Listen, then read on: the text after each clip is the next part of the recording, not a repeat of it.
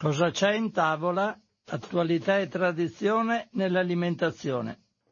Un cordiale buongiorno a tutte le ascoltatrici e gli ascoltatori di Radio Cooperativa. Da Francesco Canova in questo giovedì 20 ottobre 2022. Dopo un po' di tempo riprendiamo la nostra trasmissione Cosa c'è in tavola che riguarda tematiche alimentari. Come al solito trarrò notizie principalmente dal sito ilfattoalimentare.it e comincio allora anche oggi subito con i richiami. Naturalmente in questo periodo di tempo nel quale non ho fatto trasmissioni per problemi eh, di lavori che dovevo seguire, non eh, si è accumulato moltissimo materiale. Comunque partiamo da alcuni richiami che sono ancora validi e quindi cerco di reperirli dal mio elenco. Allora, primo, un primo richiamo riguarda, devo trovarlo, allora, eccolo qua. Penso come al solito siano tutti gestiti da Giulia Crepaldi. In questo caso si parla di cannoli vuoti della Lidl. Il Ministero della Salute ha segnalato il richiamo da parte del produttore di un lotto di cannoli vuoti a marchio italiano di Lidl perché è stata rilevata la presenza dell'allergene latte non riportato in etichetta. I cannoli hanno il termine minimo di conservazione del 12 novembre 2022. Un'altra notizia è del giorno successivo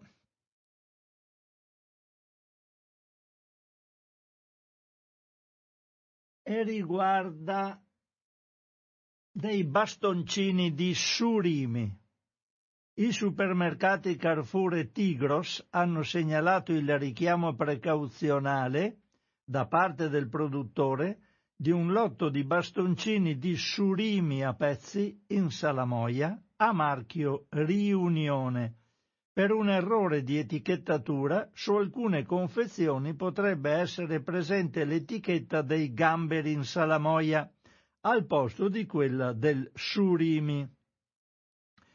Il termine minimo di conservazione di questo prodotto 13 novembre 2022. Poi un altro richiamo del 12 Vediamo un attimo. Sì, sono pregressi, ma come vedete sono ancora validi. 12 settembre nei richiami qui ce n'erano parecchi, ma non ormai alcuni sono scaduti. C'è quello, uno ancora valido, è il Ministero della Salute ha pubblicato il richiamo da parte del produttore di un lotto di filetti di alici all'olio di oliva a marchio SIPA per presenza di istamina oltre i limiti di legge. Termine minimo di conservazione 17 novembre 2023. E passiamo finalmente all'ultimo richiamo che riguarda degli arachidi ed è un richiamo del giorno, vediamo un po', 14 settembre. Il Ministero della Salute ha segnalato il richiamo da parte del produttore di un lotto di arachidi a guscio, in guscio tostate a marchio Alesto della Lidl perché sono state riscontrate tracce di aflatossine oltre i limiti consentiti. Il termine minimo di conservazione è abbastanza avanti nel tempo ed è luglio 2023. Adesso con i richiami, scusate, terminati, vado a prendere dei alcuni argomenti che avevo messo un po' in serbo per voi e per tutti noi naturalmente.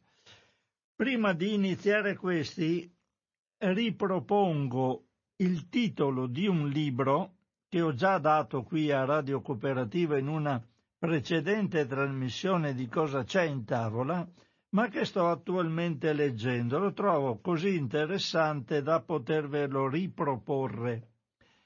L'autore è Giuseppe Tartaglione, è un medico.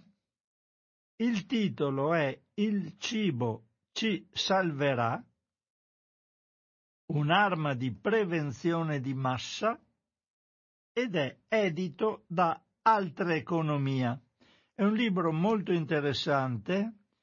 Eh, lo stesso autore dice che alcuni capitoli sono solo o principalmente per persone esperte o interessate all'argomento del cibo. In particolare i medici non dovrebbero lasciarselo scappare. Per altri che medici non sono, ci sono molte notizie di carattere medico, ci sono però degli, dei capitoli molto interessanti e comprensibilissimi a tutti. Lo consiglio vivamente. Quindi il cibo ci salverà Giuseppe Tardaglione, edito da Altra Economia. Costa, vediamo un po' se c'è il prezzo, 15 euro. Vado a leggervi allora alcuni articoli che io avevo tutti assemblati per gruppi. C'è un primo gruppo che riguarda i problemi della nostra spesa, l'aumento dei prezzi un altro gruppo di articoli, ecco qua, sempre il solito telefono che io, ma veramente ho, sono arrivato oggi di corsa perché avevo anche oggi delle problematiche che mi portavano a, ad essere occupato, quindi scusatemi per questi impicci che devo continuamente portarmi dietro e non ho, non ho del resto alternative, quindi devo fare per forza così. Allora, dicevo, c'è un altro gruppo di articoli che riguarda le diete e principalmente la composizione e l'importanza del macro, microbiota e macrobiota del nostro intestino.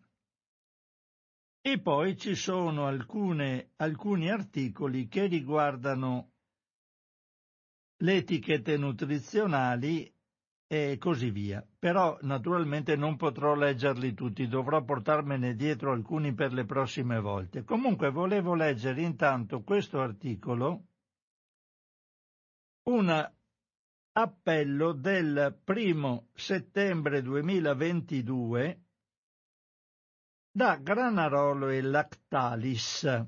Vado a reperirlo. Come vedete sono purtroppo articoli abbastanza pregressi come date, ma sono sempre attualissimi. Si dice che Granarolo e Lactalis, pur in uh, concorrenti per i prodotti che vendono, sono, si sono messi assieme per portare avanti un appello per il governo e si dice se il governo non interviene il prezzo del latte salirà ancora. C'è chi se ne sta accorgendo in tempo reale e chi invece non ci fa caso finché non vede assottigliarsi i propri risparmi. È però impossibile ignorare la questione. I prezzi di molti beni di prima necessità stanno aumentando vertiginosamente. La tensione economica è tale che i due principali operatori del settore lattiero-caseario che operano nel nostro paese, Granarolo e Lactalis Italia, hanno messo da parte la competizione e si sono uniti in un appello congiunto prendendo le mosse da un prodotto simbolo, il latte. Dalla scorsa primavera il prezzo al consumo ha subito un incremento del listino intorno al 25%, raggiungendo così una media di 1,75-1,80 euro al litro e ci sono forti probabilità che si verifichino ulteriori aumenti entro la fine del 2022. Nel frattempo le due aziende leader sottolineano che hanno assorbito e stanno ancora assorbendo aumenti ben superiori registrati nell'intera filiera in relazione agli aumenti dei costi dell'alimentazione degli animali e del packaging, quindi dell'impacchettatura. A incidere più di tutto sono però le spese relative all'energia. Per queste si registra un aumento superiore al 200% nel 2022 rispetto al 2021 e si prevede un ulteriore incremento intorno al 100% nel prossimo anno. Con crescite di questo genere, i produttori denunciano che sarà impossibile continuare a contenere il prezzo del latte ai livelli attuali e ipotizzano di raggiungere e superare i 2 euro al litro, al litro. Per non essere costretti a riversare gli aumenti sul consumatore, i due colossi chiedono al governo di mettere in atto rapidamente un provvedimento transitorio per contenere l'inflazione, che ritengono dovuto principalmente a questioni geopolitiche e a fenomeni di speculazione. Qui naturalmente si dice non possiamo fare a meno di avere le spese che abbiamo perché gli animali vanno munti, nutriti e mantenuti nelle medesime condizioni tutti i giorni, quindi non si può risparmiare su quello che animali, agli animali è eh, dovuto perché altrimenti la produzione cessa. L'articolo era, proseguiva ancora un po', ma mi fermo qua, non era poi eh, molto più lungo. Leggo però adesso un articolo che si riferisce ad, al rapporto della Coop per il 2022. Questo è un articolo del 12 settembre. Naturalmente tutti questi articoli potete trovarli naturalmente sul sito www.ilfattoalimentare.it. L'articolo è proposto da Chiara Cammarano e dice ed è titolato Rapporto Coop 2022 Il carrello della spesa è ormai un fortino da difendere contro l'inflazione. C'è un tornado che incombe nel bel mezzo della copertina dell'anteprima del rapporto 2022 di Coop sui consumi e sugli stili di vita. È scaricabile, se andate sul sito e arrivate a questa pagina, c'è il collegamento ipertestuale che vi consente di avere il documento completo, questo rapporto.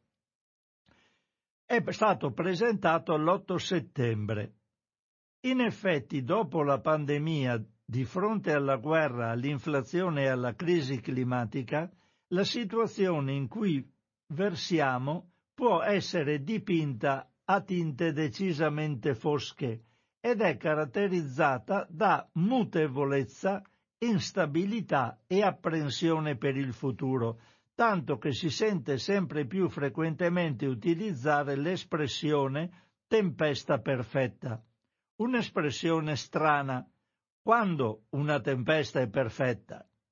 Questa espressione è però impiegata in meteorologia per descrivere un ipotetico uragano che colpisca esattamente l'area più vulnerabile di una regione, per descrivere eh, provocando il massimo danno possibile per un uragano di quella categoria, Qualcosa di sbalorditivo, quindi, e spesso di catastrofico. Senza dubbio il contesto è decisamente critico e i cardini principali, sui quali si reggevano molte delle nostre convinzioni, cominciano ad apparire come dei miti. La globalizzazione fortemente legata alla semplificazione e accelerazione del commercio internazionale ha recentemente mostrato la corda di fronte a blocchi determinati dai confinamenti e dalla guerra. Il concetto stesso di democrazia come obiettivo finale del vivere civile, poi, è minato alle fondamenta dal fatto che circa il 40% del prodotto interno lordo globale deriva da paesi non democratici e anche nei paesi democratici serpeggia una crisi finora inaudita, come dimostrano eventi come l'assalto al Campidoglio degli Stati Uniti del gennaio 2021. Nella quotidianità però ciò che colpisce in maniera più diretta e consistente la vita dei cittadini è un'inflazione che dopo tre decenni è tornata a livelli che non si vedevano dagli anni Ottanta. Con una perdita di potere d'acquisto media per famiglia di 2.300 euro all'anno e anche superiore per i single. Al contrario i salari non crescono da vent'anni e il fatto di avere un lavoro non è più considerato sufficiente per affrontare le spese. Sono 24 milioni gli italiani che hanno già sperimentato un disagio economico nel 2022 e circa 18 milioni sono coloro che si possono considerare nell'area della povertà vera e propria, 6 milioni in più rispetto al 2021. Eppure, in tutto ciò, c'è un dato del rapporto Coop che sorprende il mancato ricorso ad una riduzione della spesa per gli acquisti alimentari, che invece era stata la prima risposta alle difficoltà delle precedenti crisi economiche. Di certo siamo ancora in una fase iniziale degli aumenti destinati a crescere anche nel 2023. Per il momento comunque il carrello della spesa non è visto come la miniera da cui attingere per finanziare i consumi, ma un fortino da proteggere, si legge nel resoconto di Coop. Complice l'eredità della pandemia che ha modificato le priorità di molti. Gli italiani a caccia di risparmi, quindi, preferiscono rimandare le grandi spese e rinunciare a beni ritenuti superflui come i viaggi e i consumi fuori casa.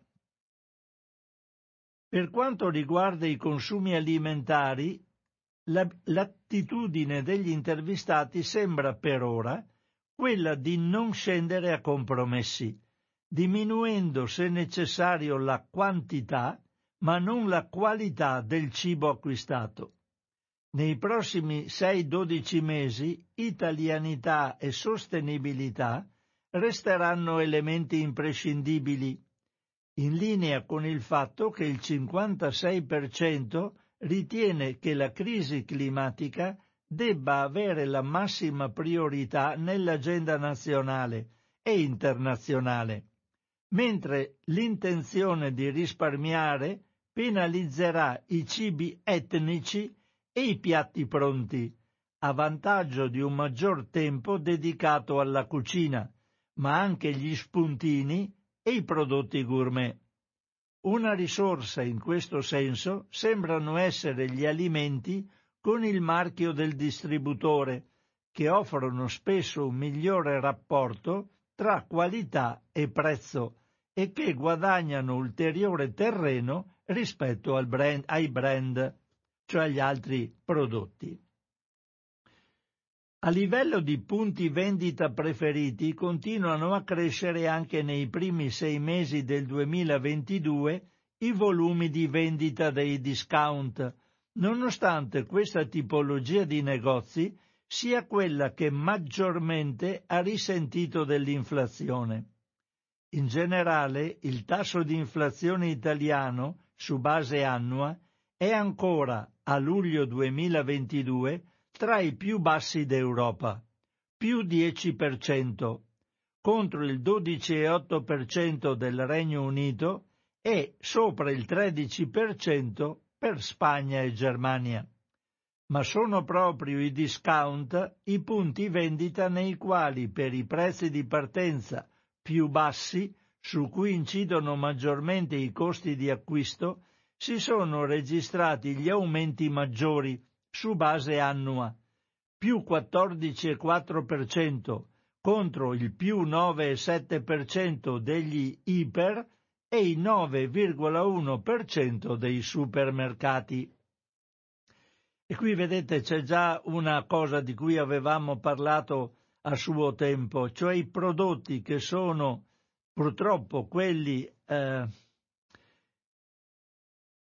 che hanno ah, la possibilità di essere acquistati dalle persone che sono più indigenti, hanno purtroppo avuto, sono proprio quelli che hanno avuto il massimo aumento, un'inflazione maggiore, per cui il dato del 10% dell'inflazione non è uguale per tutti. C'è un'inflazione molto più alta per chi poco può e un'inflazione molto più bassa per chi invece può di più, perché ci sono dei beni che possono essere acquistati da chi ha più denaro, che magari possono essere anche lasciati perdere per un po', mentre gli altri, eh, quei, chi non ha denaro già acquista solo e principalmente beni di prima necessità, non può fare a meno di avere un'inflazione molto alta. Qui poi c'è il, un discorso che io lascio perdere di Coop che eh, pone all'attenzione del lettore la, um, la sua strategia di incrementare di molto i prodotti a marchio Coop per dare una mano e avere un'agevolazione maggiore, perché può influenzare molto di più i costi dei suoi prodotti a marchio e quindi calmierarli rispetto ai prodotti che sono di altri di, di altre case produttrici sui quali si dice possiamo fare ben poco perché ce li propongono a un prezzo elevato, quindi possiamo lavorare sul nostro e molto Coop sta facendo ampliando di molto la gamma dei prodotti a marchio Coop. Poi un articolo che volevo ancora sottoporre alla vostra attenzione che può essere utile e inserito in questo gruppo di articoli sui prezzi degli alimenti è un articolo del 2 settembre 2022, è più che altro una riflessione che vado adesso a prendere in considerazione. È un articolo che è posto all'attenzione del lettore dalla redazione de Il Fatto Alimentare ed è una considerazione di Leo Bertozzi, l'autore di questo articolo, che l'ha pubblicato su Teseo News by Clal. Allora, dice la redazione del Fatto Alimentare, e se considerassimo i rincari dei beni di prima necessità come un'indicazione del fatto che occorre cambiare atteggiamento sui consumi è un'idea naturalmente molto più complessiva. Le sempre più drammatiche esigenze dettate dalla crisi climatica parlano chiaro.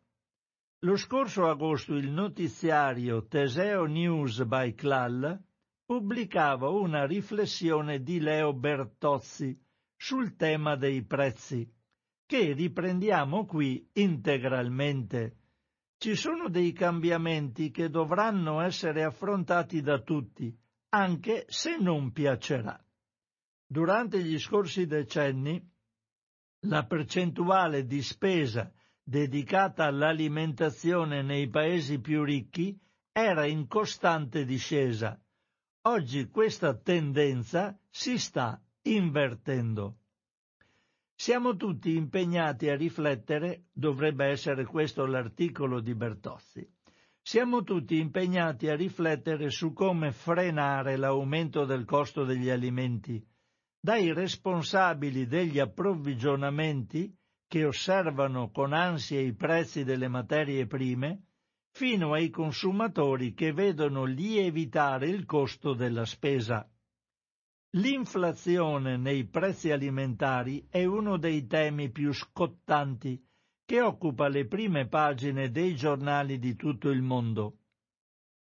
Ma se invece di un fenomeno congiunturale derivante dalla pandemia e dalla guerra in Ucraina fosse anche un presagio delle cose che verranno in modo strutturale, la crisi climatica fa sì che si discuta sempre più sul costo della produzione alimentare e sugli investimenti necessari per rendere il sistema più sostenibile.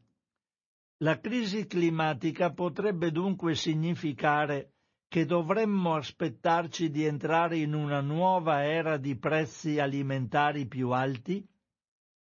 I costi che le aziende alimentari dovranno sostenere per ridurre le emissioni, assicurarsi gli approvvigionamenti, favorire la biodiversità, rendono evidente che qualcosa deve cambiare se, come società, vogliamo affrontare seriamente la crisi climatica, dato che il settore nel suo complesso è al centro sia del problema che della soluzione.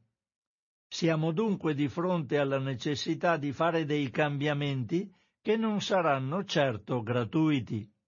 Eppure è molto importante per il pianeta, per i nostri figli e per le generazioni future che si facciano, anche se saranno costosi. E tutti noi consumatori dovremo pagarli. Questo non è certo uno scenario che piacerà. Si potrebbe obiettare che si tratta di una posizione più facile da applicare per gli al- alimenti di alta gamma, ma il problema riguarda tutti, nessuno escluso.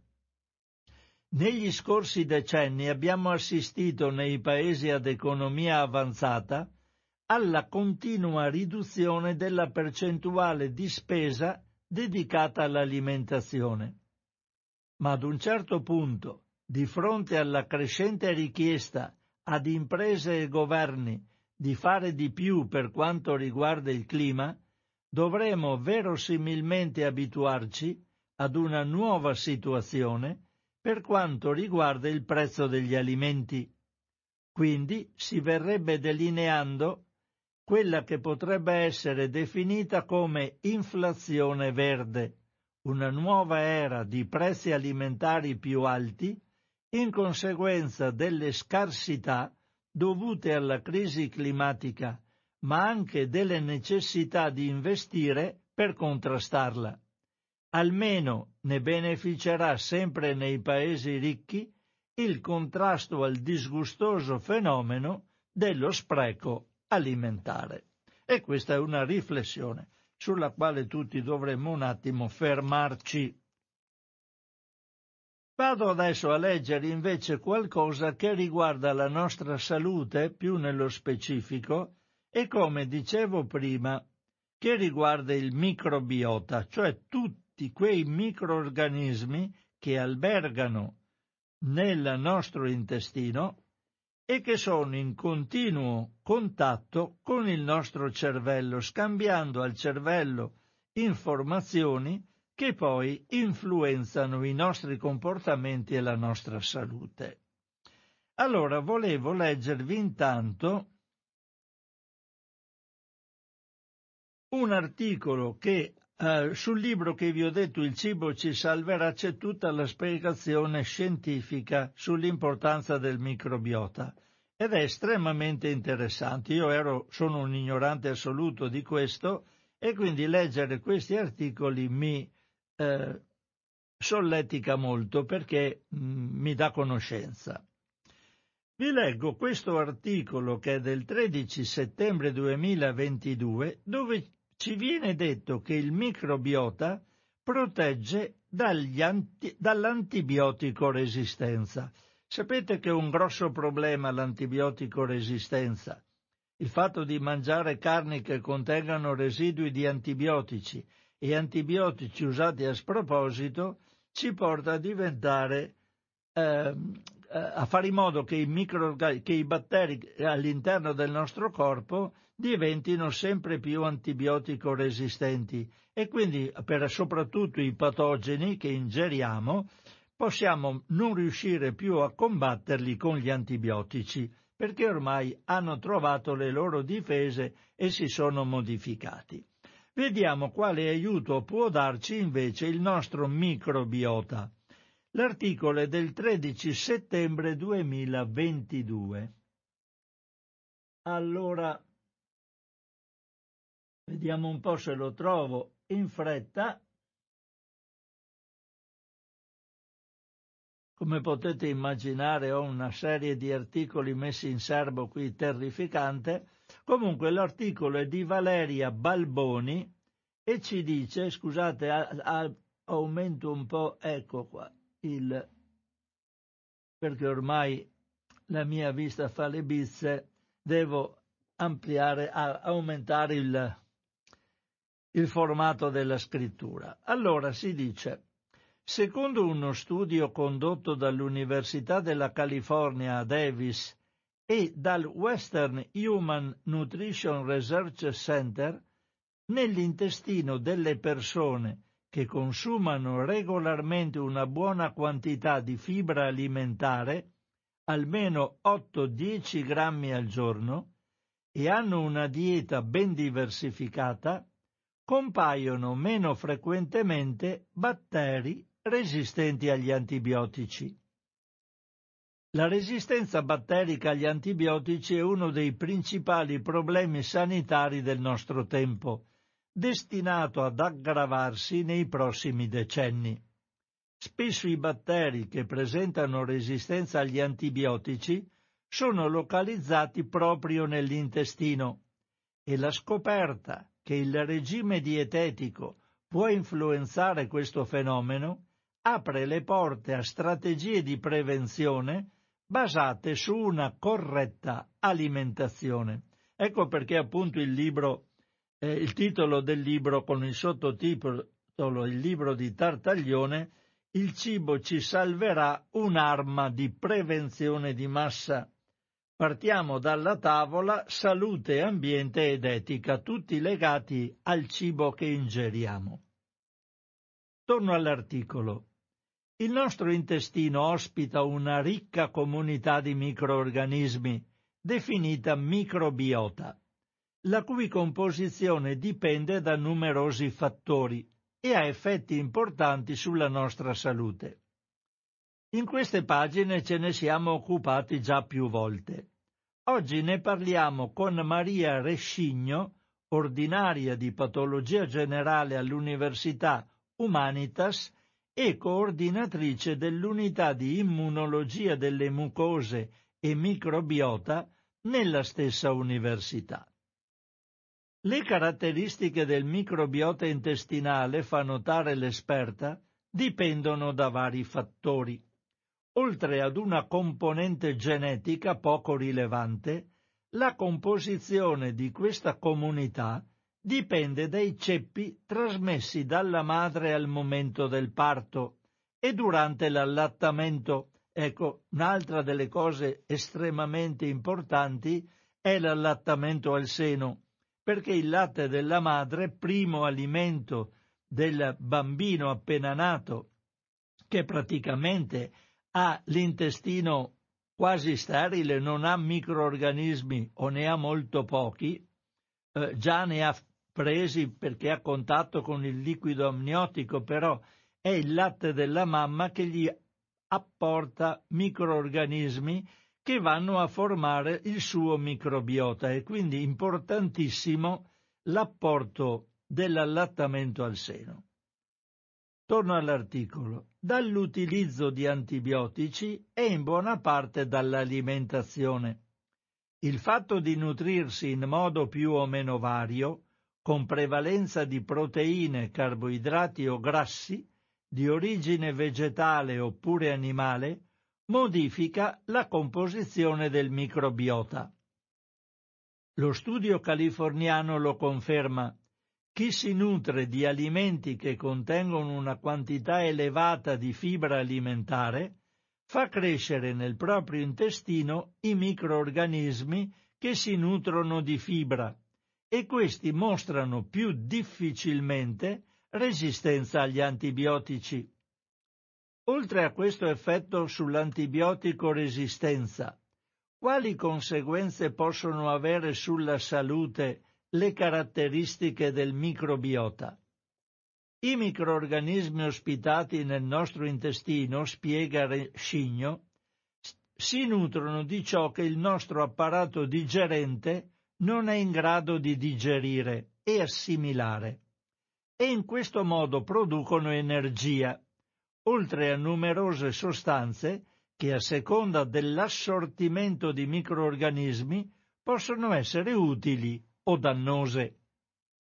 Fra le sostanze utili ricordiamo gli acidi grassi a catena corta, prodotti dalla degradazione della fibra alimentare, molecole che favoriscono l'integrità della barriera che protegge l'intestino, impedendo il passaggio nel sangue di batteri patogeni e sostanze nocive. Inoltre producono molecole ad azione antinfiammatoria, vitamine, precursori di ormoni e neurotrasmettitori.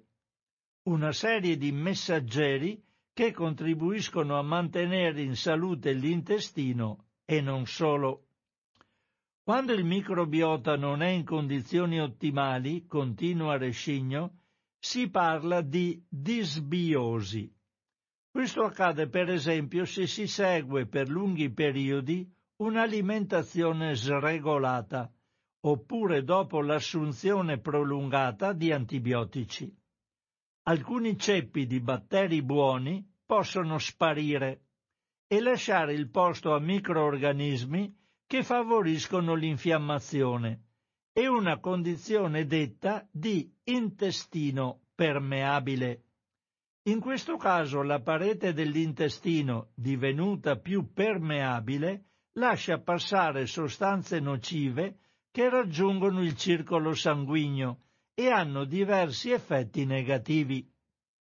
Sono infatti connesse a condizioni come l'obesità, il diabete, la steatosi epatica o quello che viene definito fegato grasso e alcune forme tumorali. Si è visto inoltre, spiega Rescigno, che la presenza in circolo di queste sostanze stimola il sistema nervoso ad attivare una barriera protettiva. In questo modo però si riducono anche le normali comunicazioni fra il sistema nervoso e il resto del corpo, e questo può avere come risultato disturbi psichici come ansia e depressione. Secondo questo quadro, quindi, i disturbi intestinali considerati psicosomatici come gonfiore e stitichezza, non sarebbero conseguenza di un malessere psichico, bensì viceversa, ansia e depressione potrebbero essere causate da un'alterazione del microbiota intestinale. Cosa possiamo fare per salvaguardare questa preziosa comunità di microorganismi? Il primo consiglio è di consumare alimenti ricchi di fibra, dice l'esperta, sia solubile come quella contenuta per esempio nella frutta, in particolare nella buccia delle mele, nell'avena e nei carciofi, sia la, frib- la fibra insolubile come quella dei cereali integrali. Poi occorre ridurre i grassi animali, perché favoriscono la permeabilità intestinale.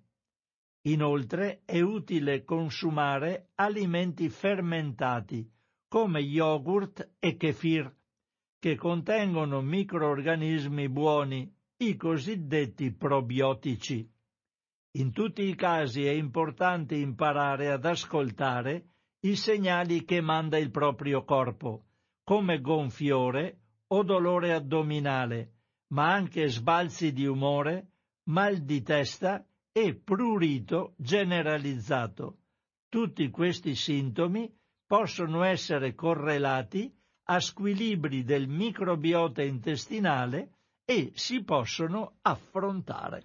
Quindi quando sentiamo che abbiamo sbalzi di umore, mal di testa, prurito, magari pensiamo di dover prendere degli antistaminici, invece magari è il segnale del nostro microbiota che dice dammi una regolata, mangia in modo migliore e più corretto.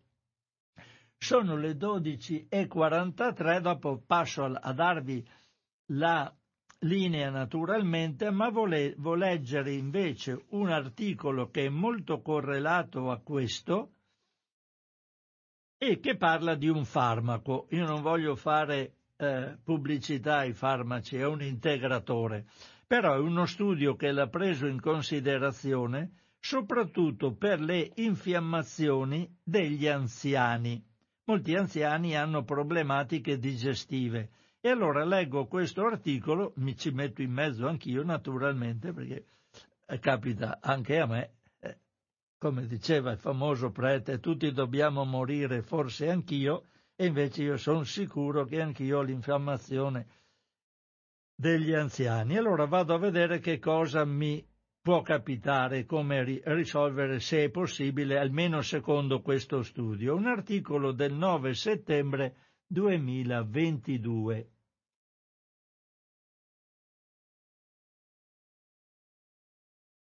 Eh, lo devo cercare.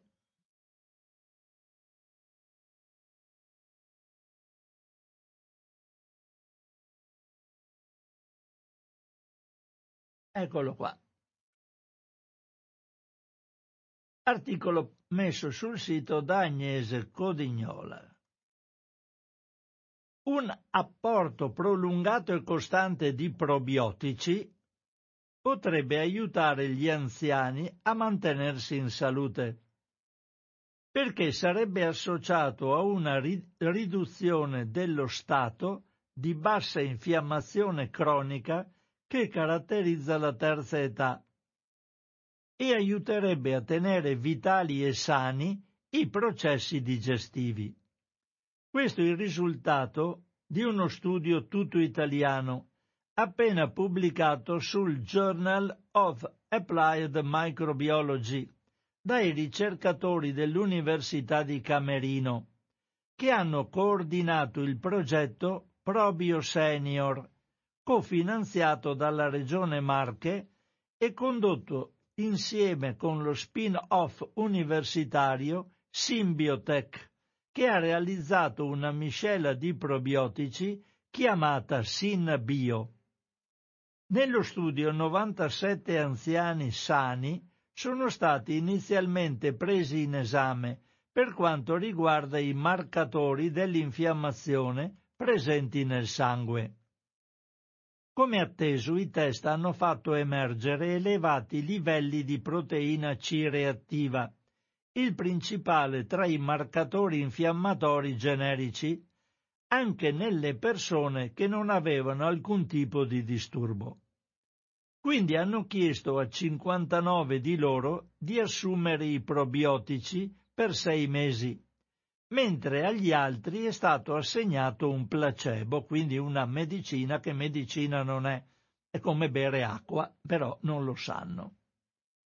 Il Sinabio miscela uno a uno, e qui ci sono i due microorganismi interessati, Lacticasei bacillus rhamnosus e Lacticasei bacillus paracasei, è stato somministrato in capsule ma soprattutto in alimenti nei quali è stato disperso, da consumare una volta al giorno.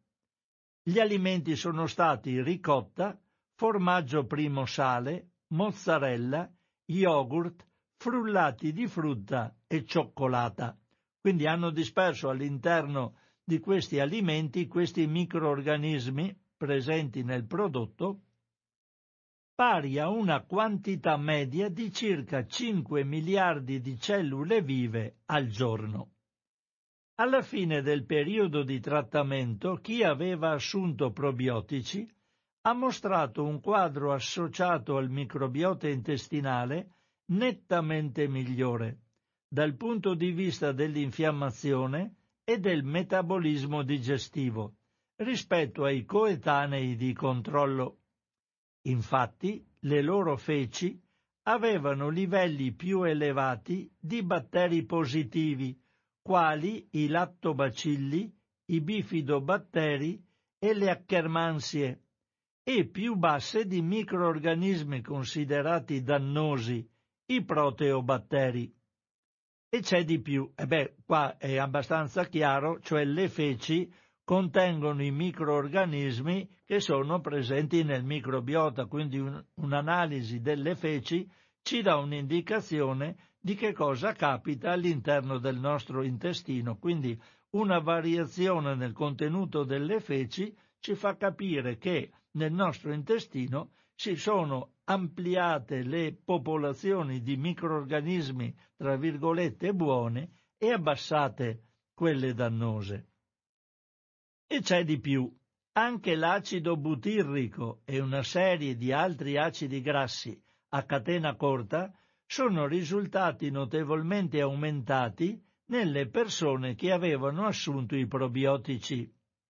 L'esito dello studio Probio Senior mostra dunque l'efficacia di una semplice, semplice supplementazione della dieta con miscele opportune, da realizzarsi anche aggiungendo le specie di interesse in alimenti molto comuni.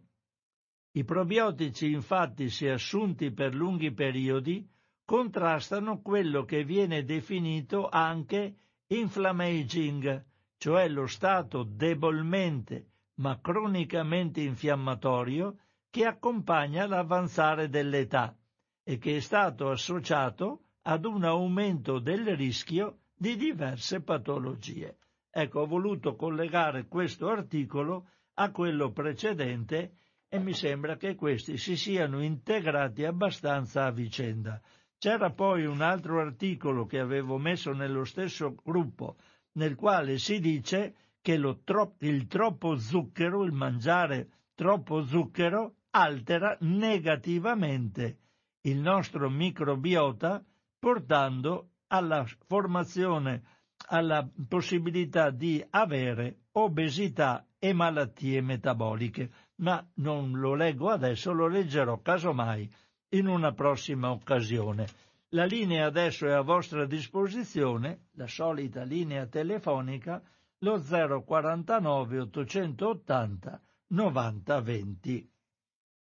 Volevo poi dirvi, e lo porterò però in un'altra, eh, situa- mm, in un'altra occasione perché ormai sono le 12.50 e sono articoli abbastanza lunghi, magari se trovo qualche articoletto corto, se non telefonate lo posso anche mh, mm, leggere adesso, ma c'è una telefonata, intanto allora facciamo subito sentire. Pronto Radio Cooperativa?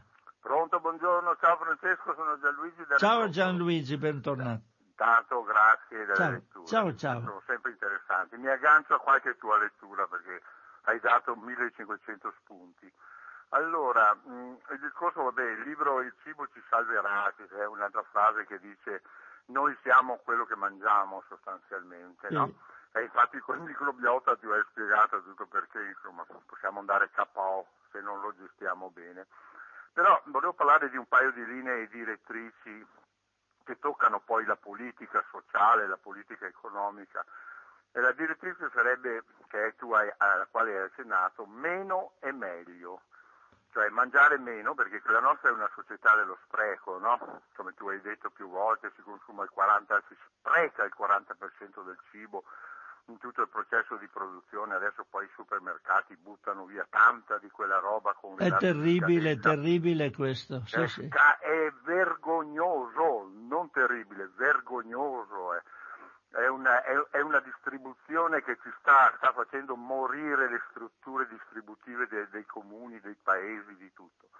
Però è una cosa a cui io, che io richiamo sempre, che è importantissima, è il concetto dell'autoproduzione, cioè, attenzione, cioè, eh, la nostra struttura sociale, e questo lo, lo ribadisco per l'ennesima volta, è il 70% è nei servizi, no? il 26% è nell'industria e artigianato e solo il 4% è nell'agricoltura.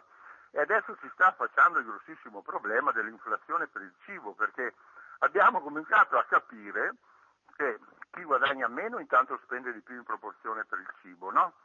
Eh, e gli alimenti sono cresciuti in più, per, di più rispetto agli altri, eh, alle altre entità diciamo, di, della produzione. Non solo perché è un prodotto essenziale assieme all'acqua, all'aria e all'energia, ma anche perché con la siccità e tutta una serie di elementi eh, diciamo, dei blocchi nella distribuzione, eccetera, sta cominciando a scarseggiare. Quindi è un elemento fondamentale, essenziale e quindi l'inflazione lo tocca in, prima, in questo sistema neoliberista ovviamente dove c'è, dove c'è, la speculazione eccetera. Io vorrei tirare fuori anche un altro esempio alla quale non si accenna mai ma che, che ripeto di nuovo, l'esempio di Cuba. Cuba nel 62, non, non tiro fuori il discorso, Cuba ha avuto quel problema del, del, conflitto nucleare che poi si è risolto con un compromesso che speriamo che succeda la stessa cosa anche per l'Ucraina. Ma eh, un compromesso eh, che è stato politico chiaramente fra Kennedy e Khrushchev allora, però adesso mh, mm, eh, vorrei parlare di, di, di cosa è successo a Cuba quando gli è stato tolto all'improvviso il 50% dell'energia fossile. E qui ritorno al discorso dell'autoproduzione, cioè Cuba i suoi 11 milioni di abitanti, La Habana ah, è, è, è, l'unica città grossa che c'è, no? e Cuba ha una grossa distribuzione agricola nell'isola. Bene, gli abitanti hanno cominciato prima di tutto a investire sull'autoproduzione, cioè tutti hanno cominciato a zappare la terra, a recuperare tutti i fazzoletti di terreno che avevano per poter mangiare. E l'agricoltura biologica perché non erano più in grado di produrre concimi chimici, pesticidi, eccetera, perché erano senza petrolio, a quel punto è diventata per il 90% un'agricoltura biologica, un'agricoltura che eh, usava il recupero delle sostanze organiche, che eh, lavorava con la zappa invece che con i diserbanti, eccetera, tutta una varietà. E per cui la struttura sociale che noi dovremo affrontare nel futuro è quello di abbassare la quantità di persone impiegata nei servizi, che dipende dai salari, e aumentare la, assolutamente la quantità di persone che è impiegata nell'agricoltura, ma nell'autoproduzione dell'agricoltura, perché uno quando autoproduce non paga le tasse, abbassa anche il PIL indirettamente perché non è un trasferimento monetario, ma nello stesso tempo ha la garanzia che ha un minimo di, di, di capacità di vivere. Di vivere. Si ecco, arriva si paradossalmente un po' fare. al baratto, dopo si arriverà. E dopo il passaggio successivo sarà quello, sarà quello. Eh sì. E quindi tu hai parlato di tempesta perfetta, ebbene, la stiamo affrontando. Ti ringrazio delle letture. Ciao Gianluigi, grazie ciao, a te. Ciao, ciao, grazie a te per le tue riflessioni. Eh sì, sacrosante. Sì, la linea è a vostra disposizione, come dicevo, eh, poi ci sono i prezzi che aumentano di più negli alimenti perché gli alimenti si sa che gli alimenti non si può fare a meno di alimentarsi e quindi se c'è, se c'è speculazione la si fa dove la gente non può fare a meno di acquistare un bene che è di prima necessità e quindi è chiaro che c'è anche un fenomeno speculativo che va a, ad incidere su questo.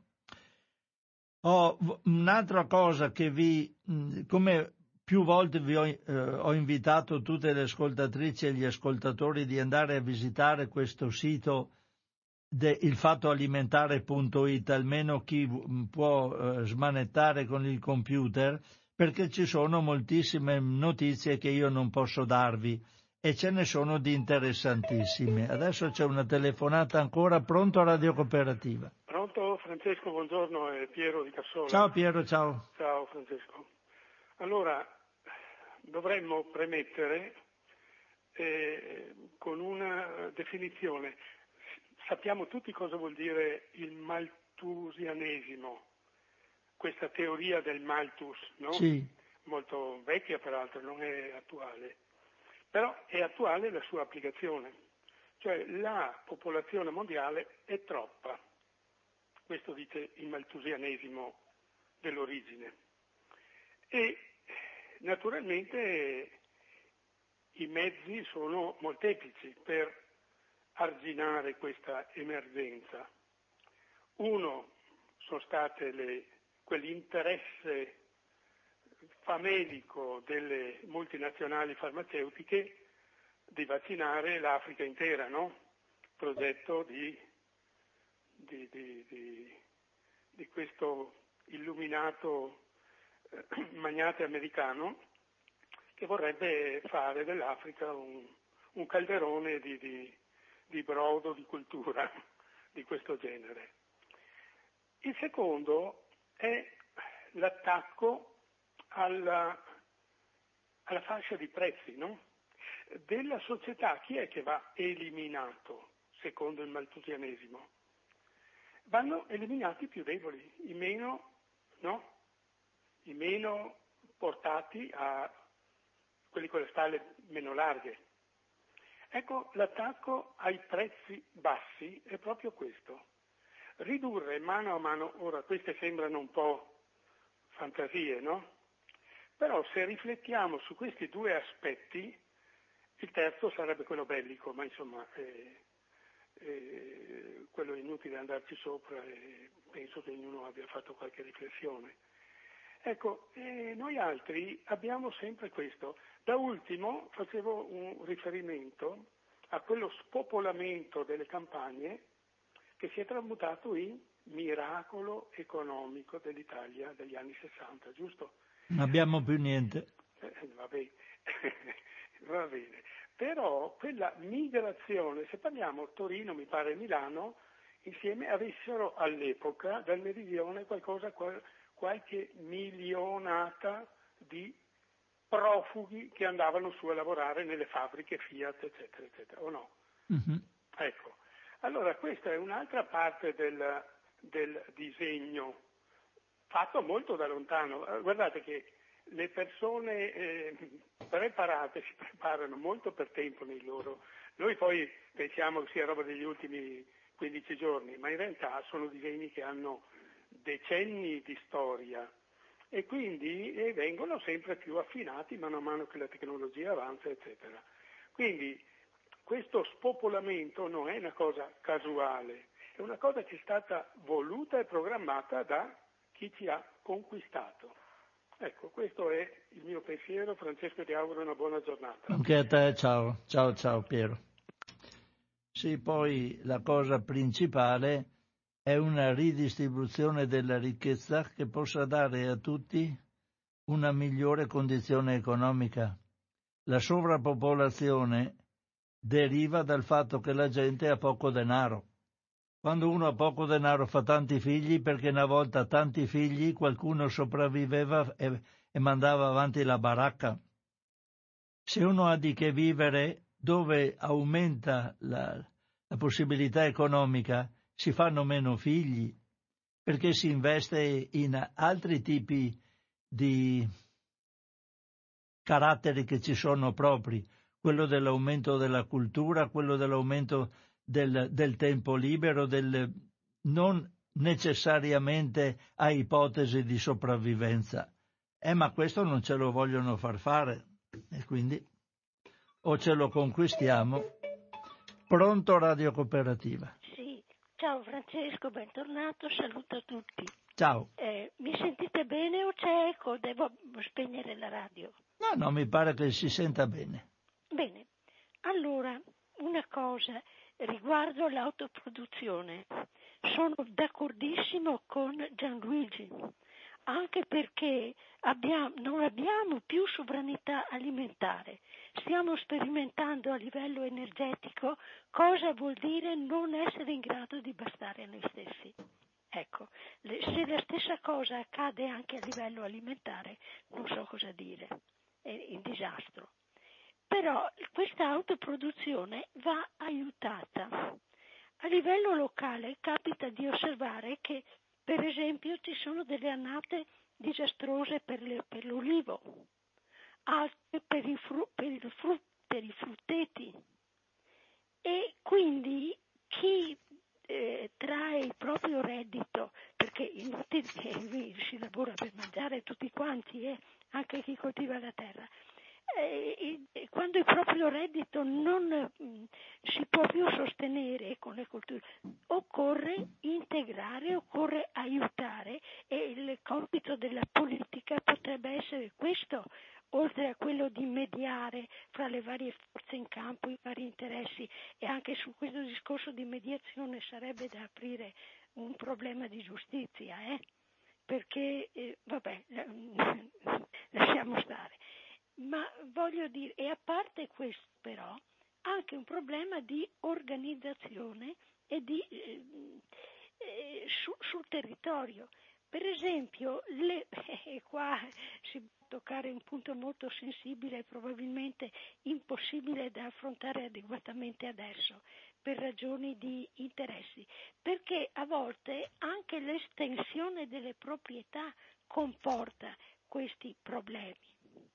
Una proprietà estesa, per esempio le... Mm, Pronto? Non mi sentite più? No, adesso sì. Ecco. Per un pezzetto eri sparita. sì, va bene.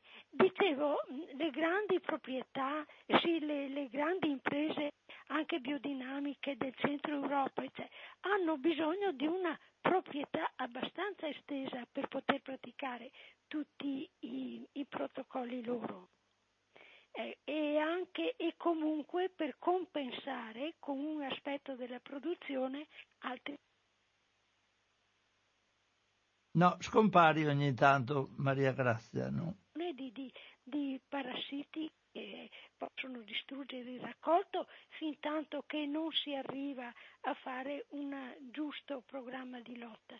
Quindi c'è un problema di, eh, grande problema di eh, dover aiutare questa autoproduzione secondo me e mi sembra che no, chi, ha, chi, è nella stanza dei bottoni da questo punto di vista preferisca tutte altre scelte perché cresce. Eh beh, cresce, sono legate ad altri interessi. Eh, sì, eh beh, eh, si cresce su scala, tutto deve essere su scala e tutto deve essere per la massa e la massa, la massa, che cos'è? Non è un insieme di persone, è un mercato da di cui usufruire. È sfruttare, certo. Sì.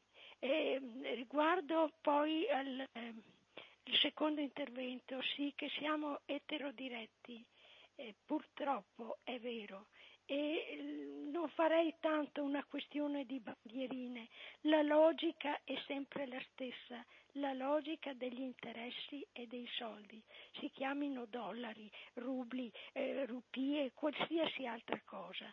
Il, si vede che tutto confluisce verso un certo tipo di organizzazione. Eh, riguardo a questo io non escludo anche che non si tratti di leggi naturali di domanda e di offerta, ma che ci sia qualche cervellone che come ha esplorato mm, finemente tutti i sistemi di comunicazione, ecco, possa anche avere progettato una certa direzione di sviluppo, lo chiamano sviluppo, in realtà dove andiamo a parare, lasciamo stare. Una piccola cosa per quanto riguarda le infiammazioni degli anziani e l'alimentazione degli anziani. Cioè, eh, nel quotidiano si prospetta mm, frequentemente un piccolo problema.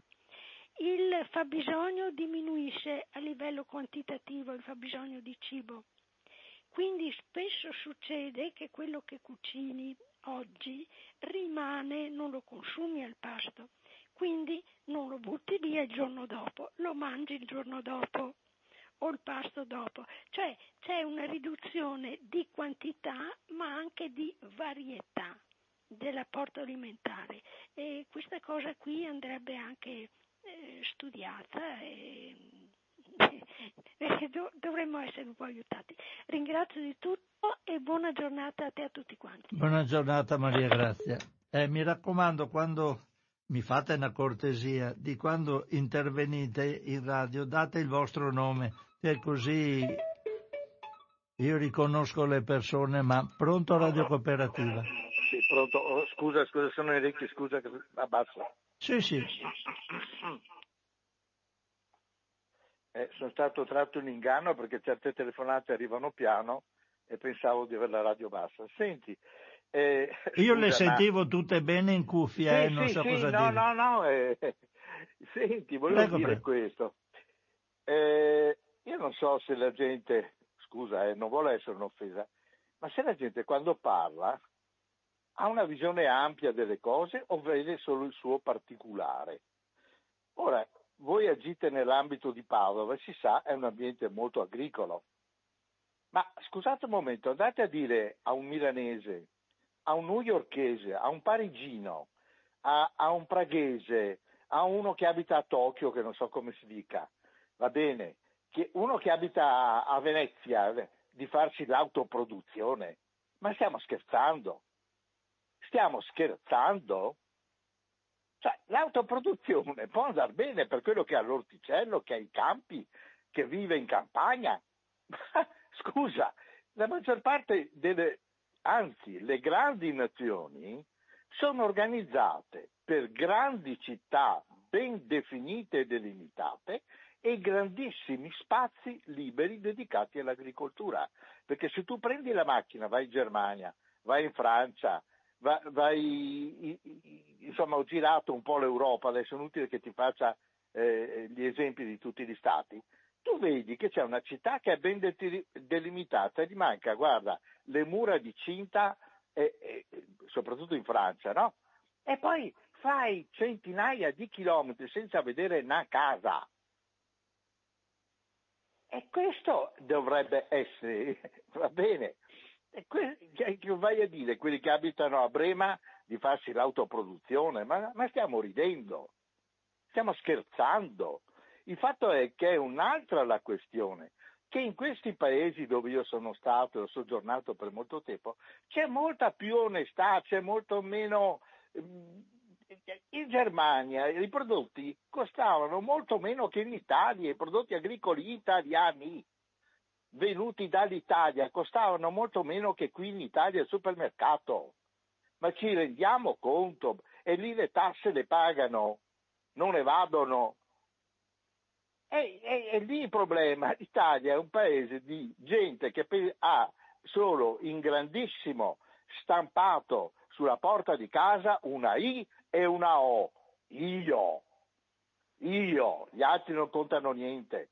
Invece bisogna pensare di essere una comunità. E tu vedi che anche degli esseri viventi che hanno un'intelligenza che non esiste, fanno grandissime cose come le termiti, va bene? Fanno cose eterne che durano nel tempo, sono equivalenti a grattacieli di 2000 metri nostri, eppure non hanno neanche intelligenza perché sono organizzate, collaborano. Questa mentalità italiana è quella che ci porta alla rovina e questa è sull'autoproduzione che mi fa ah ah ah ah da ridere perché vai a dire, ripeto, a un romano di farsi l'autoproduzione. D'accordo? Invece, e quando vai all'estero, i negozietti non li vedi, non ci sono. I negozietti di frutta e verdura, di, di, di, non ci sono, ci sono negozietti di nicchia. Quello che ti vende in Germania certo tipo di salumeria specializzata quello che ti vende il tipo di liquori molto particolari. Il resto è tutto grandi magazzini. Ma vorrete rendervi conto? Questa è l'Europa, questa è la civiltà. Noi siamo là con tutti i negozietti, tutti quanti, costa io enorme sulla porta e in piccolo scritto non pago le tasse o ne pago il meno possibile. È per quello che siamo ridotti così. È per quello. L'economia di scala non se la ricorda nessuno è sulla grande produzione che fai scendere i prezzi. Non poi tu che ti, ti fai l'orticello, io mi ero fatto un orticello qui quando sono venuto a abitare a Bassano, avevo uno spazietto, eh, mi, avevo, mi, ero piantato di pomidoro e qualcosa d'altro, mi costavano più che comprare al supermercato. Su una piccola produzione, un po' di pianticelle che venivano fuori tra la, i semi, la manutenzione, questo, le ore di lavoro, avrei dovuto venderli a, a 10 volte il prezzo del supermercato. Ma siamo matti. stiamo sragionando in virtù di questo io mega galattico che abbiamo tutti. Forse ce l'ho anch'io per come mi esprimo, ma non, ma non che non mi sento inserito nella società, io mi sento solo una parte della società e basta. Poi mi esprimo così perché mi incazzo. Mi incazzo come un matto su queste robe. Quanto al Maltuse, e chiudo, si rifà al darwinismo sociale. Ma i, questa gente cretina, ripeto, cretina, che ha elaborato queste teorie, non pensa che gli animali sono una cosa, gli esseri umani sono un'altra. C'è un gap che ci divide, che è enorme. Cioè la capacità speculativa. Gli animali non ce l'hanno, gli animali sono meravigliosi, li adoro, mi piacciono tutti. Eh, a casa ho sempre avuto animali, ne ho io tuttora, ne ha mio figlio, ne voleva mia moglie. Li adoriamo, li rispettiamo soprattutto, cerchiamo di non mangiarne il meno possibile, cioè di non mangiarne, cioè, o mangiarne il meno possibile, ma c'è un gap spaventoso tra noi e loro. Non puoi applicare le leggi di Darwin che vanno, beniss- che vanno benissimo in natura per gli animali, per noi no.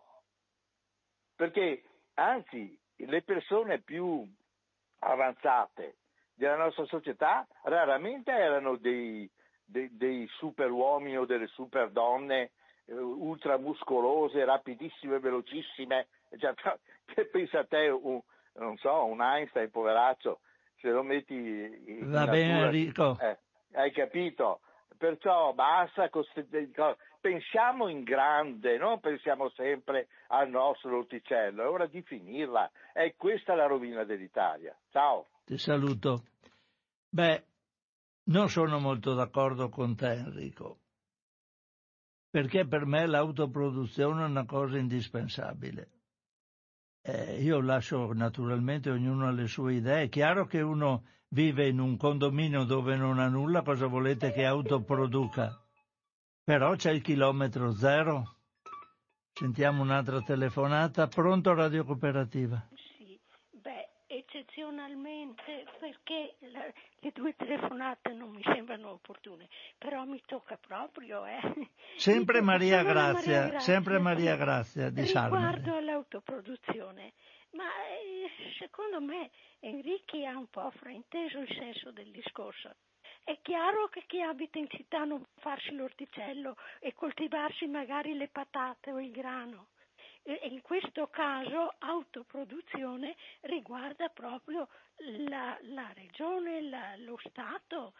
E, eh, quanto più chilometro zero possibile? Sì, ma è, è, se, praticata secondo razionalità e buonsenso, per cui chi ha l'orticello se lo coltiva invece di trovare tutto comodamente pronto al, al supermercato, qualunque ne sia la qualità, chi ha il campo cerca di farselo da solo, da solo, usando tutti gli strumenti che sono a sua disposizione, ma non genuflettendosi e mettendosi in mano alle multinazionali. Ma è, è chiaro che un paese, in un paese non tutti, non so, mi ha preso proprio per cretina totale, e anche Gianluigi, le cui battaglie in genere non sono così piccine come Enrique sembra di vederle eh, ci vuole anche una, una, visione non propriamente letterale e, e, e riduttiva di, di, quello che si sente dire. Ecco, a Enrichi domando scusa, ma veramente mi sono sentita un po' insultata da questo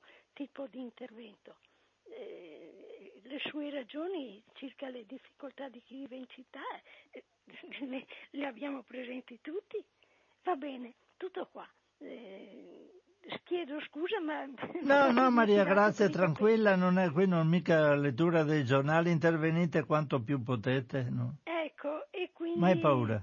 Saluto tutti quanti, e grazie dello spazio e saluto anche Enrico ovviamente, ciao. Ciao, ciao Maria Grazia. Ma no, certamente, non è un problema. Eh, io non, non, intervengo perché non mi piace parlare sopra le persone. Se uno vuole esprimere la sua idea, la esprime, poi si fanno le considerazioni. Pronto Radio Cooperativa? Buondì, io sono Roberto Roberto, prego Roberto. Bondi, Bondi, Bondi. Comunque, eh, purtroppo eh, eh, spesso e volentieri eh, il piacere dell'offesa lasciamo di divertire. Eh, no, no, dimmi la tua, dai. Volta. No, no, ma eh, ascolti, un'economia come la nostra, che non ha materie prime, per forza di cose deve, deve essere frazionata deve essere frazionata perché? Perché logicamente uno fa una cosa, uno fa un'altra, poi vengono messe assieme, a differenza dell'economia tedesca che ha materia prima e quindi ha grandi strutture, ha grandi strutture perché fa quantità, noi invece facciamo qualità e quindi la qualità non la puoi fare a massa. Ma purtroppo diciamo spesso, diciamo, magari qualcuno che la fabbrica l'ha vista poca, ma ha visto magari altro, hai vissuto di altro, logicamente probabilmente questo lo, eh, cioè lo, lo ignora. L'economia italiana è fatta in questa maniera. Tra l'altro direi di più che a Milano ci sono dei condomini fatti da... Eh, il fratello è stato presidente dell'Inps, dove ci sono i giardini pensili, no? trovi su al quarantesimo piano, le piante, uno ci può piantare i pomodori, uno può piantarsi i fagioli, uno può piantarsi, logicamente non piante eh, secolari, non piante di alto fusto. Però, eh, ripeto, eh, mia moglie a casa adopera i, i, vasi, anche se abbiamo un giardino, adopera i vasi per seminare di pomodori, perché la soddisfazione di fare qualcosa di proprio vale oltre quello che è l'elemento portafoglio perché continuiamo sempre a pensare no? sempre il portafoglio, d'accordo? Cioè, ci sono persone che eh, cercano in tutte le maniere di anch'io, eh, cioè, eh, anche se magari mi posso permettere di mangiare una bistecca grande, eh, cerco anch'io di limitare, prima di tutto per fatto di salute, perché mangiare poco alla fine l'organismo diciamo, ti premia.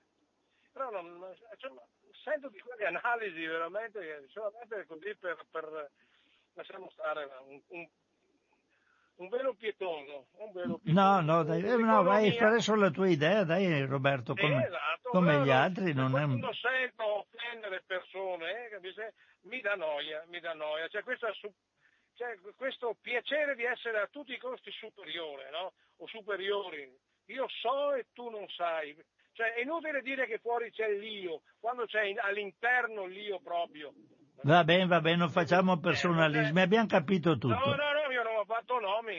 Cioè, eh beh, insomma, non ho fatto nomi. Eh, non ho fatto nomi, però c'è questa mania, maniera... Eh, tra l'altro c'è una persona, io l'ho detto prima, avrei anche piacere di, di conoscere, perché potrebbe, essere, potrebbe anche nascere una, un'amicizia tra due poli, eh, cioè uno negativo e uno positivo, decide lui se vuole essere positivo o negativo, D'accordo? Potrebbe essere diciamo, un'occasione perché i due poli possono magari convergere, d'accordo? No, comunque mettiamola, mettiamola così sul... Va bene Roberto. Ah, eh, scusi, le dico, la grande distribuzione, la grande distribuzione purtroppo in Italia, come io, a chi ho girato il mondo, eh? Però c'è una, una differenza sostanziale no? tra quella che è le, la, l'economia della grande distribuzione italiana a quello che tu trovi in giro per il mondo. Perché nella grande distribuzione, tanto per andare magari in Francia, tu nel, nel supermercato che trovi il prodottino da, da 2 centesimi trovi anche il brillante da 2 milioni. A differenza diciamo, dei nostri invece che devono essere rigorosamente diciamo, eh, da, da, da, primo prezzo. La, poi ci sono noti che contribuiamo sinceramente, in grado fanno, eh, ne fanno le spese poi i produttori, no? che li trovi su queste piattaforme mondiali dove le tasse, no? che qualcuno prima ha detto non pagano le tasse. Io tra l'altro le tasse le pago, le ho pagate e grazie alle tasse che ho pagato eh, eh, ho pagato tanti contributi e adesso ho una pensione discreta, interessante. Va bene. Ecco, vabbè, no, ma soprattutto quando si lavano la bocca no, del non pagano le tasse, nel caso mio io le tasse le ho pagate e in base alle tasse ovviamente ho, avuto, ho pagato i contributi perché sono conseguenza delle tasse che paghi, non sono delle percentuali, e quindi non ho sicuramente girato il mondo diciamo, a spifferare, no? girato il mondo diciamo, a creare, a cercare di dare qualcosa di importante. Sì, sì, Roberto, abbiamo capito.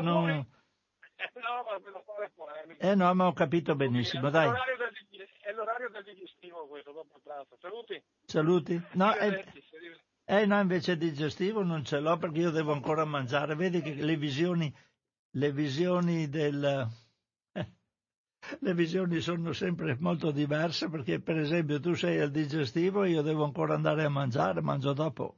Eh, le- a volte le idee e le cose che si dicono si derivano dal nostro vissuto. Quindi, pronto Radio Cooperativa. Pronto? Sono Antonio dell'Arcella. Ciao Antonio. Ciao, approfitto della tua, eh, della tua trasmissione di oggi perché so che sei addentro alla radio. Ricordo che a suo tempo, quando sono venuto molti anni fa, tra l'altro avevo votato anche per te, quindi c'è anche una, cos'è che mi piace, la misura che hai, eccetera. E va bene. Approfitto allora per chiarire alcune cose, oserei quasi dire di una telefonata, chiamiamola di servizio, tra virgolette. Allora, senti, eh, quando i- una persona, un- una, una persona viene a fare la trasmissione e amministra, gestisce la postazione, se conosce tutto quanto è autonomo, non ha bisogno da- che una persona da lontano intervenga da remoto, due tecnici, due, tre tecnici intervengano, anche perché dovrebbero stare 24 ore su 24. Vado col buon senso.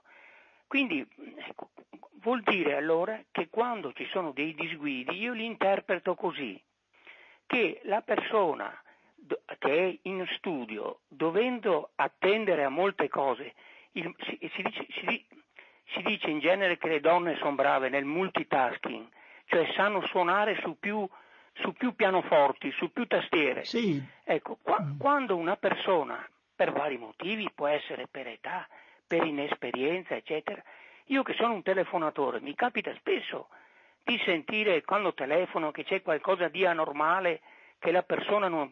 cioè lo intuisco. Questo è un aspetto. Poi c'è un altro aspetto. Le telefonate. Le telefonate, o- ognuno secondo il suo carattere, però in genere non è proprio, anche perché eh, in qualche modo è una comunità radio cooperativa. Non credo proprio che uno voglia, off- ecco, no, penso questo invece, che ognuno di noi ci tiene tanto a mettere l'accento su un aspetto, è l'accento. Ecco, se io carico, do importanza a una cosa e carico questa cosa che voglio dire di eccessivo peso, lì sì può succedere che, te- che chi sente la telefonata dice, beh, insomma, mi- manca equilibrio. Sì, no, non gli altri. Mhm. Io, io manco. Uno può dire, beh, questo qui su questo aspetto manca di equilibrio.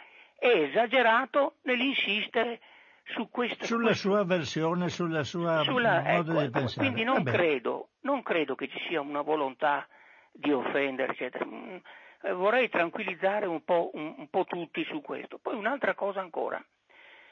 Il- La questione dell'autoproduzione, quelle cose che chilometri zero, che... qui c'è un problema di carattere mondiale. Allora, ci, ci tro- ci troviamo di, forse- di fronte a un mondo nuovo. Il mondo è nuovo, non è il mondo che ho conosciuto io negli anni 50, 60, 70. Chiami- di- Diciamo che la mia è il periodo del 68, ecco, diciamo così. Il mondo d'oggi è un altro. Allora, eh, quest'altro vuol dire anche però che nonostante baruffe, eccetera, eccetera, stiamo andando verso ad una umanità unica, verso l'uomo planetario. Allora, come si concilia questo mondo nuovo che tende ad andare verso un governo solo del mondo, se l'ONU la- nel tempo cambiasse e succederà, che ci sarà un governo mondiale, che naturalmente non è alle porte, ma in qualche modo si intravedono i segni che c'è un qualcosa che riguarda il mondo. Poi però c'è anche un qualcosa che riguarda il noi, il singolo. Quindi c'è una lotta e anche de- delle impostazioni errate tra questo che è mondiale e quello che è invece locale. Allora, se è- è nel locale è vero che l'italiano la, la, l'italiano come nazione, come insieme, come con i suoi confini, eccetera, ha per storia una, una, una, quel, quell'io stampato in grande. È, è vero che è un, è un po' nella nostra storia, lo sento io in me, c'è questo aspetto dovuto ai mille comuni, alle mille diversità. Fra l'altro l'Italia non è ancora una nazione per, per come lo è per esempio la Francia. La Francia ha un forte senso. Ecco, però anche lì, anche lì c'è eh, Trump che, è, che è, è, è, nazionalistico, c'è eh, Vox in Spagna che è nazionalistico, la Le Pen in Francia che è nazionalistico. In Inghilterra tu pensi a tutte, a tutte, le cerimonie della regina ultima, mamma mia, neanche forse, per carità, è un, un evento importante, ma ecco.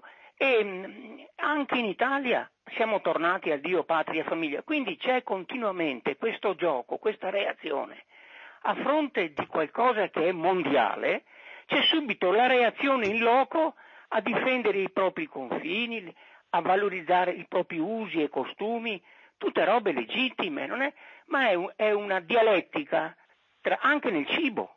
Nel cibo c'è un, una un produzione, come giustamente è stato detto, eh, a seconda de, de, della conformazione, bla bla bla, beh, insomma, che adesso tutta l'Europa debba dipendere dal gas che veniva da un posto solo, che tutta la nostra agricoltura debba dipendere dall'Ucraina o dalla Russia, cioè, vuol dire, non è che uno ha ragione e uno ha torto, sono delle inevitabili contraddizioni che accadono nel mondo di un mondo che cambia.